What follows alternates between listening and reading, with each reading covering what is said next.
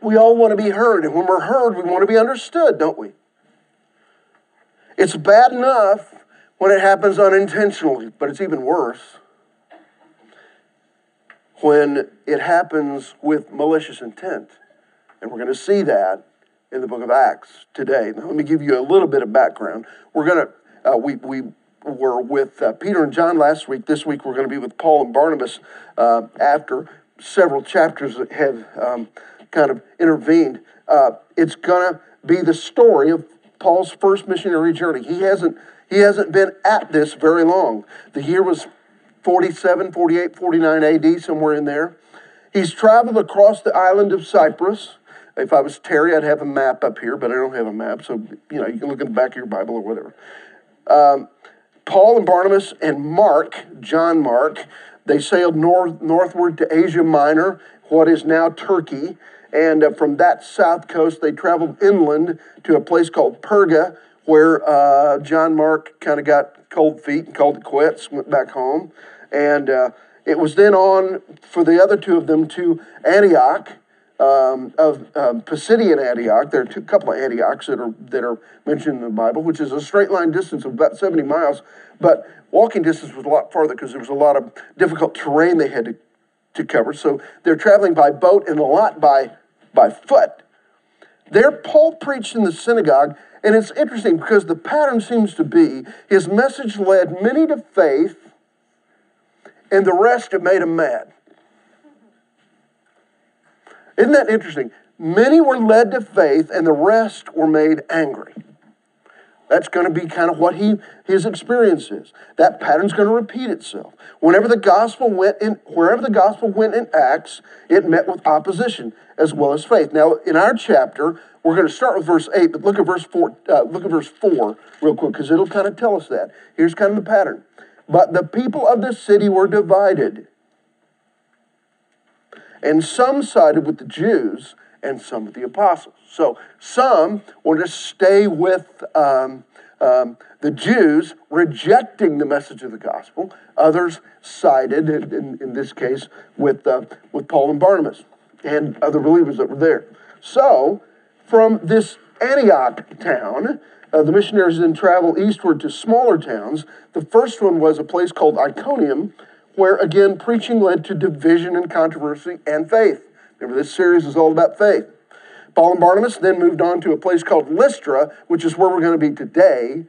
Lystra was a kind of a small, modest sized town on a secondary highway, and thus it was pretty isolated from contact with the larger world. A local language was used, even though um, um, the Greek language had spread throughout that region, but they kind of mostly spoke a kind of a local language. So that's where we are now. You remember, there have been a series of these stops where Paul preaches, begins, he starts a church. Uh, his pattern is always to go to the synagogue first, and then he preaches to the Gentiles to whom he was called. And he starts churches all along this, this path. But everywhere he's going, he's meeting all kinds of opposition. He's going to see that here again today. But you're going to hear as we start here in 14.8, and uh, Steve Blair, I'll let you start us here in just a minute if you wouldn't mind. Um, as we start it, it's going to sound just like the story we read last week with Peter and John because they're going to meet a man who was born um, unable to walk. We're going to see another one here. Steve, would you start in verse 8 and read down through uh, 11?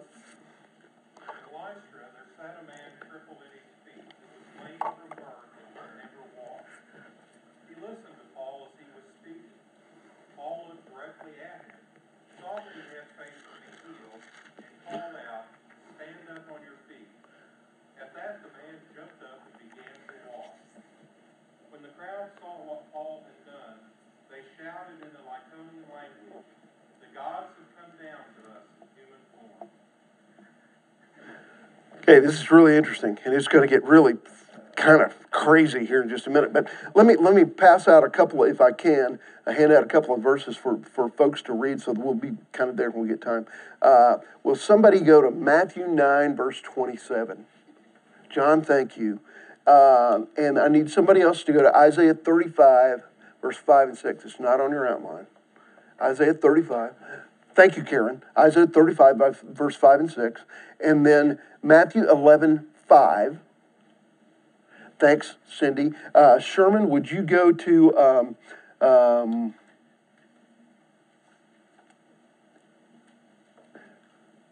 Philippians 2 7? I had to find where that was. Okay. All right. Well, that'll help us as we get there. Okay. Now, according to the scriptures, beginning in verse 8 that Steve read, this man, like the one we met last week, you want me to read that one again? Kind of flip back a couple of pages. Here's what it said so you can kind of compare the stories. They're really similar. Peter and this is chapter 3. Peter and John were going up to the temple at the ninth hour, the hour of prayer, and a man who had been lame from his mother's womb was being carried along, whom they used to set down every day at the gate of the temple, which is called Beautiful, in order to beg. Kind of got that thought? Here, here it is here. There's a man who had no strength in his feet, lame from his mother's womb, who had never walked. Sounds similar, doesn't it? Now remember, we're hundreds of miles from Jerusalem. Not the same guy. This is a completely different culture. It's a Gentile culture, not a Jewish culture. We've moved from Jerusalem now way over here to Lystra in Asia Minor. And now the preachers are Paul and Barnabas, not uh, Peter and John. But a similar kind of scenario takes place here. There's, there is in uh, Lystra here, um, uh, this man, how long has he had this physical ailment? All his life. He's never known anything else. Can't walk. He's, he's uh, destined to beg in public places. There's little he can do but that. Okay? Um, this was it kind of is making us begin to wonder was this a pretty common thing to take place in public places? And I believe it probably was. That people who couldn't support themselves were destined to, they were kind of uh, relegated to begging for their support in public places.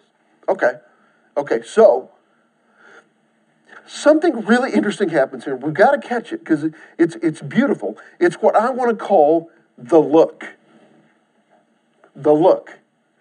Okay? Uh, look at, let's go back to three again, because the look was in three as well. Look at three, four. Peter, along with John, fixed his gaze on him. This was that, the other lame man, and said, Look at us. And he began to give them his attention. Okay, so there's a look. Now, um, in, in verse 9 here, as Paul kind of looks at this man, he notices what you and I might call the beginnings of faith. He was in the right place. Maybe he'd been told of Jesus, uh, Jesus healing. Maybe, maybe that's what Paul was preaching about. Um, um, so Paul does what Peter had done in chapter 3 and, and saw the look. He sees the beginning of faith, and he looks back at him. Now, uh, who got Matthew 9? Read, if you would, 27 down through 30. John?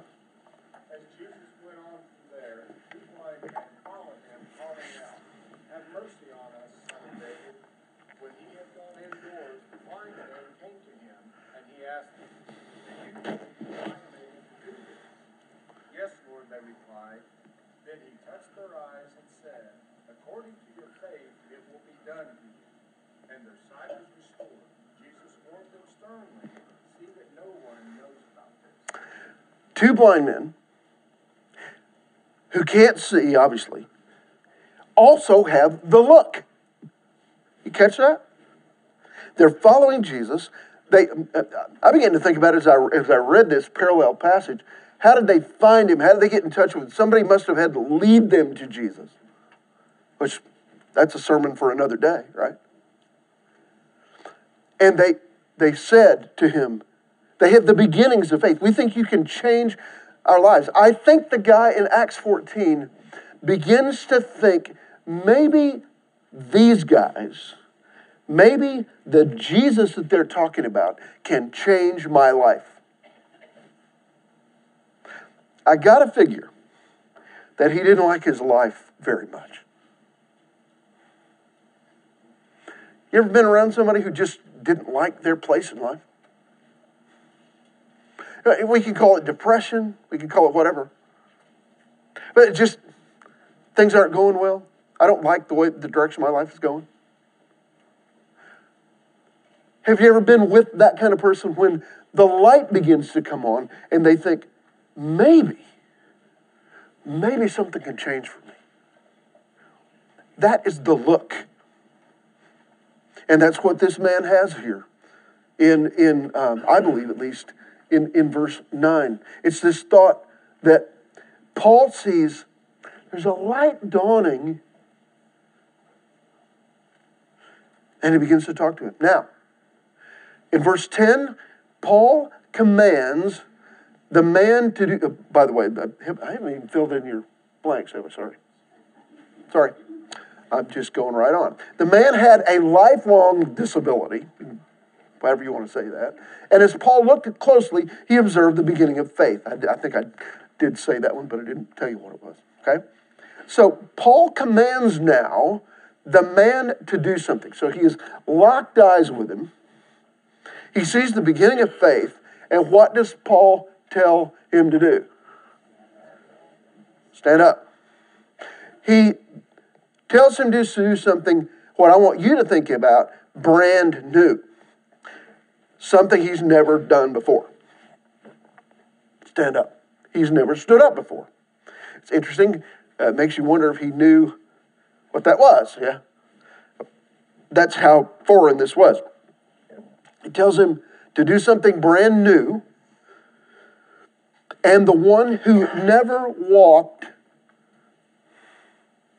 jumps up. You got to see that in your mind. Um, play on words here.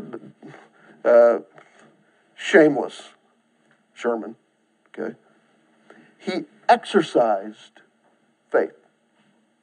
Think about that just for a minute. You can look at me and know I don't do much exercise, but this man exercised what this whole series is about, and we'll be in this until the end of February, what this whole series is about is exercising your faith. He had the beginnings of faith, and Paul called him out on it and said, Get up. And he got up, he exercised his faith. That's the point here. Now, here's where I can't resist because of where I've been reading in my quiet time. I can't resist to take us to a couple of other places here. It's just kind of incredible to think about. What was predicted hundreds of years before the birth of Jesus that Jesus would do and that would be done in Jesus' name. And that's what's happening here. It's not only that Jesus did this, but it's those that believed in him did the same things and even more as he predicted in John 14 12. He said, You're going to do greater things than I've, I've done when I'm gone from here.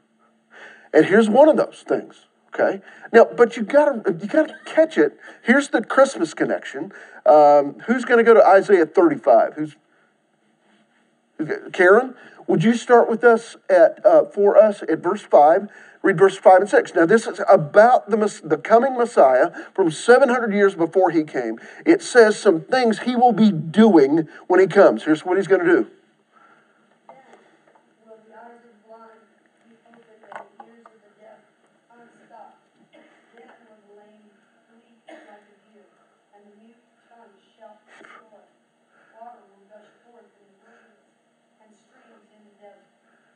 Did you catch what Karen read?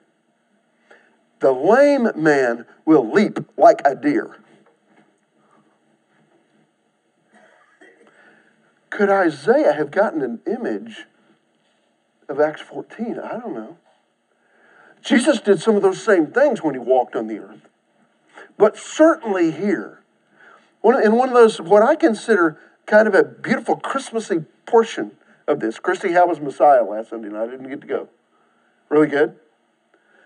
But there's, there's an alto recit in the middle of it where she sings, Then shall the lame man leap as an hart.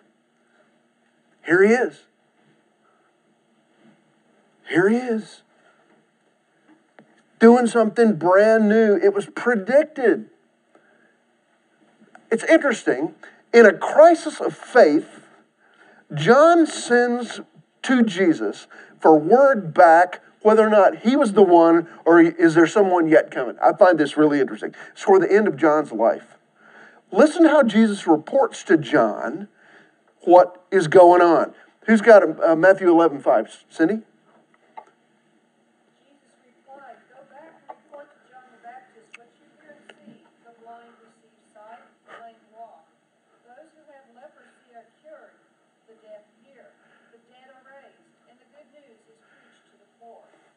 John, if you're wondering if I am He, let me tell you what I'm doing.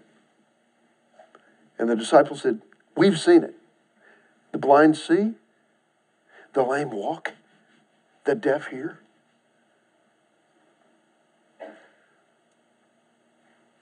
Remember the name Mary, Barry McGuire? An old rocker sang a song in the 70s called The Eve of Destruction. He found Jesus in a, in, in a, in a, uh, kind of a newer version of Handel's Messiah that was done back in the 80s or 90s or something.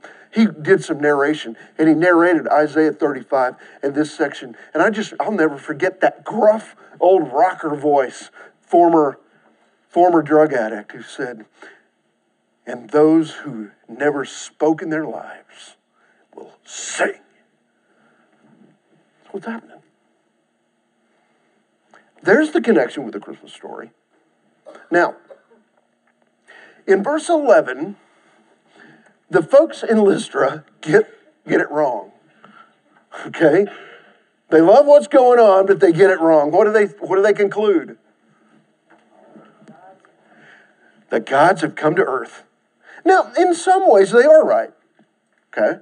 They're referencing gods, little g, and plural, we can only uh, assume here, and we, we, we can assume it whether we read it or not, that most of the people in the area prior to Paul and Barnabas' visit are pagans, polytheists, worship lots of gods who do lots of kind of um, interesting things. But the truth is, God has come down, hasn't He? But not in the way they thought. Who's got Philippians 2 7? Sherman?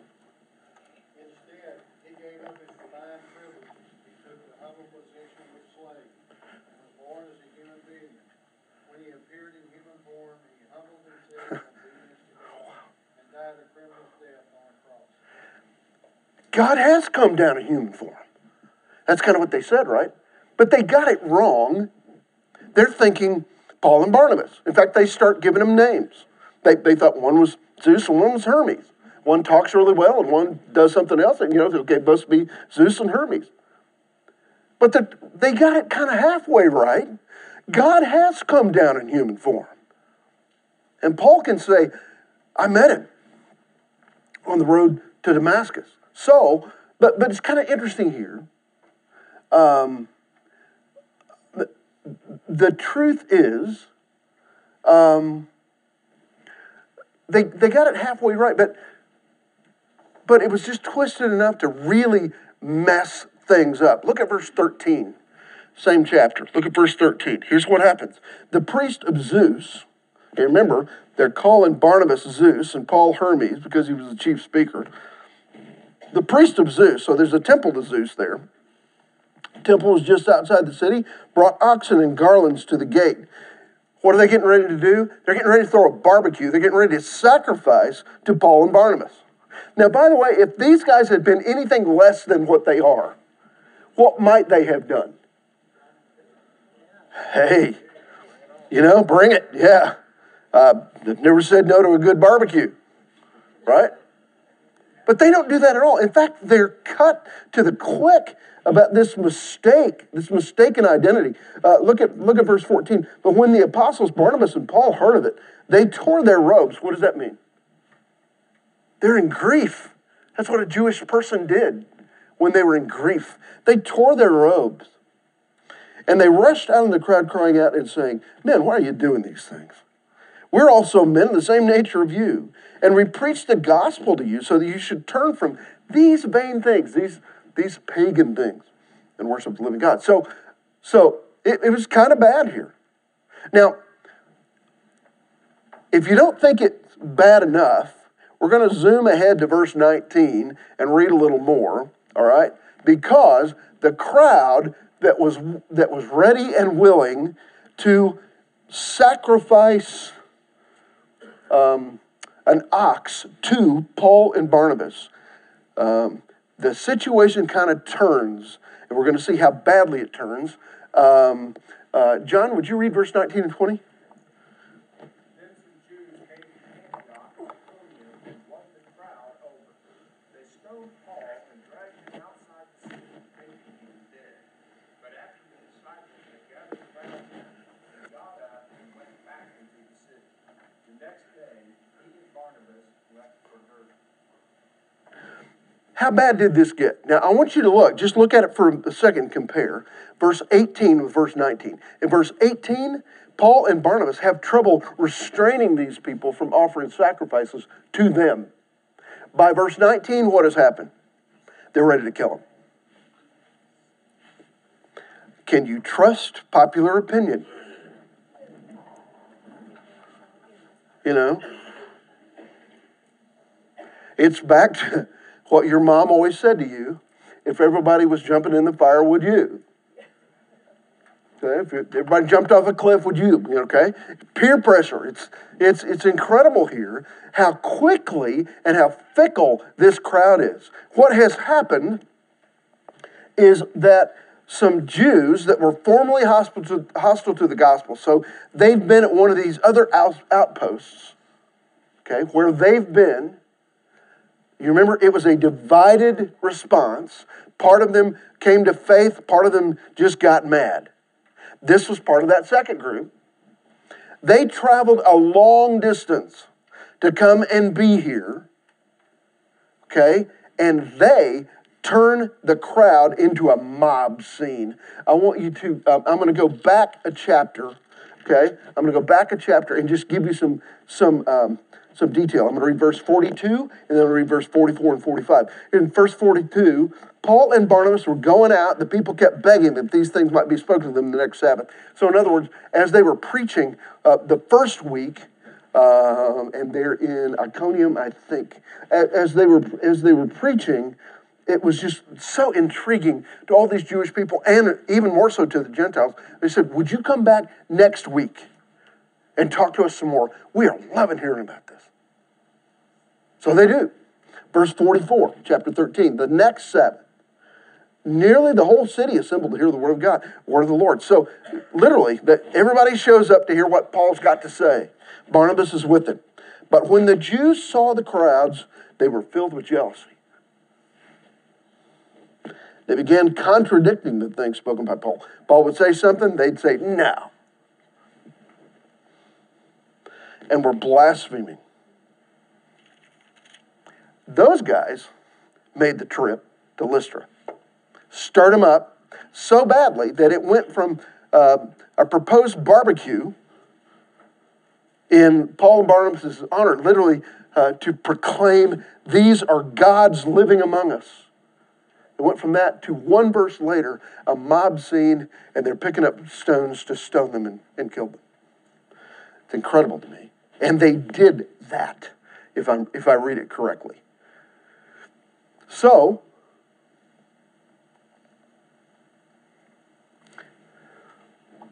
interesting. Any of us do, that have done ministry have kind of experienced this a little bit. You know, um, Jake and I have been talking a lot lately about his how long he's going to be in Michigan. I'm hoping it's not long, but okay. Actually, I'm, I, it's going so wonderful for them. The church is growing, and uh, they it fits them. And um, but he's in ministry in a place 800 miles from here, and it breaks my heart every day because I want to see my kids. And so as we talk about that, Jake, how long are you going to be there? Dad, I could see us being here the rest of our lives. I get that because when I was his age, I could see myself being in eastern Kentucky the rest of my life. I could see it. By the time I left, not so much.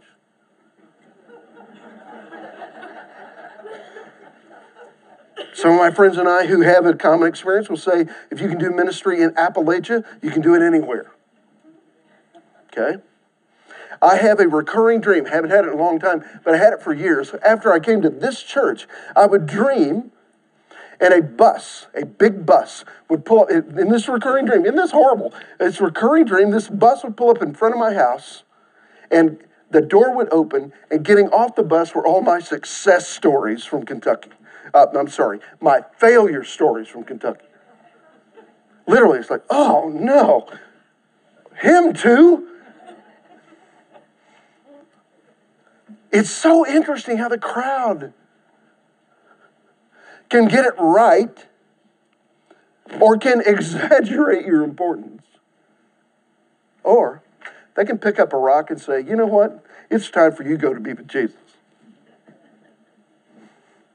That's what happened here. Now, what you got to catch here, though, Paul's got to be comforted greatly by this, as is Barnabas.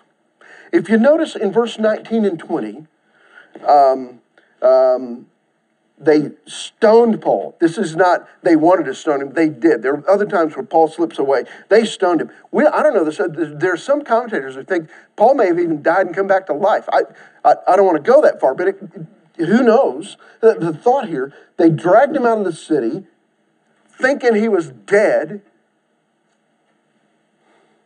And notice in verse 20 who took care of him. What, what are they called? The disciples. Can I, can I tell you who that is? This is not, this is not, you know, Peter, James, and John and the other nine. These are people that Paul just led to faith, including, were you in the bleacher bums when you were at Bethany Nazarene College? You weren't? You're looking at me like that was beneath you. Well, I was in the band, so I was a real nerd, but, but okay. Um, Bleacher Bums, anybody know the Bleacher Bums? The Bleacher Bums were kind of a guys' pep club thing, and they all wore uh, shirts, like chambray shirts, that had a name on the back that they made up.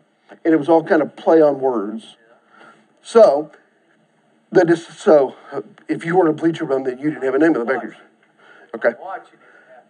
All right. Okay. So you you saw it all happen. When Joe and I were in college, we're just having a moment here. Sorry. Uh, this guy, uh, a part of this group in verse 20 that took care of Paul, I got to believe, was our new friend. Here's his name Stand Up.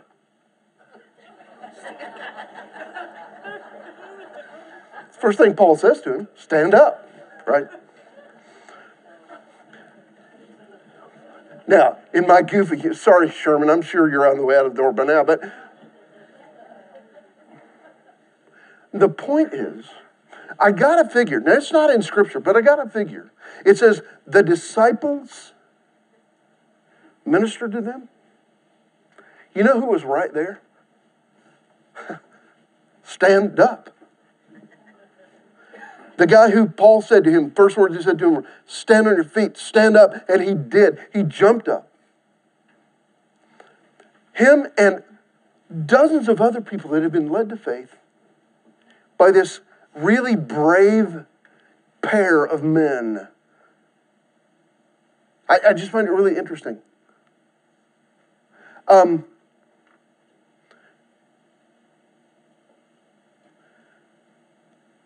I, I, they stand and take care of him, and then they send them off. Now, it's interesting as you read verse 20, you might miss it when it says the next day they left and went to where? Derbe, okay? That's a 60 mile hike. What kind of a guy was Paul? He just got beaten to within an inch of his life. And the next day he gets up and walks 60 miles. Now he probably didn't walk it all in a day. Okay, I get that. But they left immediately and walked to Derbe. Now, then where did they go? It's interesting. If, if um, I had one of Terry's maps here, I could show this to you, but I want you to catch this. Because if you've read anything ahead, you know that there are a lot of other routes that they could go including on the route, if you read uh, 2139, on another route they could have gone was through a place called Tarsus. Anybody ever heard of that? Paul's hometown. He could have gone home. He's bruised, beat up, but they didn't. Now, let's read from verse 21. I want you to catch where they went. Somebody read 21, 22, and 23. They preached the good news in that city and won a large number of disciples. Then they returned to Lystra, Iconium, and Antioch, strengthening the disciples and encouraging them to remain true to the faith. We must go through many hardships to enter the kingdom of God, they said. Paul and Barnabas became elders for them in each church, and with prayer and fasting committed them to the Lord, in whom they had put their trust. I'm gonna have to cut this short because we're almost out of time, but but uh, you've got to catch this. The next day, they made us. They started on this 60 mile journey to Derbe, establishing another church. Then where did they go? They went back where they'd already been, where they'd already been threatened, but they started churches there. I find this incredibly uh, uh, stirring to me. It's, it's, it's uh, challenging to me that Paul and Barnabas, knowing what fate probably awaited them there, you remember some of them had already had followed them where they were in Lystra and almost killed them. So they go back, and instead of taking the easy route back, they go back through the towns where they've been, where they've established churches, where they've led uh, both Jews and Gentiles alike to faith in Jesus Christ. Why? It's implied in the verses that we just read, but let me let me kind of tell you my take on it. Little Hudson Beverage. Our concern is because he's so small and so young. He's got he has trouble breathing, he has trouble eating, all those things. Rhonda used to tell me when she worked in the in the uh, NICU unit uh, for a couple of years, she would tell me they had to measure everything that they fed these babies because, and everything that kind of went out of these babies because the truth was they could burn more calories eating than they were able to eat. And they would literally, in the process of eating, the physical labor to eat, they would lose weight. I, you know what you got to catch here? You know why Paul put his neck on the line to go back where he had been and had encountered all kinds of things and knew he would have some more? Because he had babies there. He had babies there. I'm meeting every Wednesday morning with a with a not a new friend, but a, a, guy who asked me several months back if I would if I would disciple him, and and he's much younger than me, and I'm just every time we're together, it's he's like one of those little birds, you know. It's just wonderful. It's just absolutely wonderful, and yet I have to challenge him occasionally because my fear is that someone will wreck his faith. He's still a baby. You know what Paul and Barnabas went back to say? Said, you know what, guys, where you are is a rough place, believe me. You're under all kinds of persecution. It will be easier for you to turn your back on Jesus than it will be to tell other people about Jesus. Don't do that. Let me, he gave them further teaching. He put elders in their path that would shepherd them along the way. Don't forget about them. Here's what you and I've got to learn from this, and I'll close. As we kind of live in and around the church, sometimes I get uh, pretty interested in kind of my own agenda and what I want to happen here. You know? What I absolutely can't forget is that not only is this kind of a, a fortress for old guys like me who've been at it for 50 years, but it's a nursery for a bunch of babies. People who are just now coming to faith. And if the shepherds of this place, and, and they do it so well, do what they're called to do, they're concerned about the life of the babies. And they might occasionally say to me, you know what? You can figure this out, but I got to take care of the babies. That's okay. That's what Paul did. I need to have the courage to follow the Lord Jesus, even when it hurts, in the interest of those who are brand new in the faith.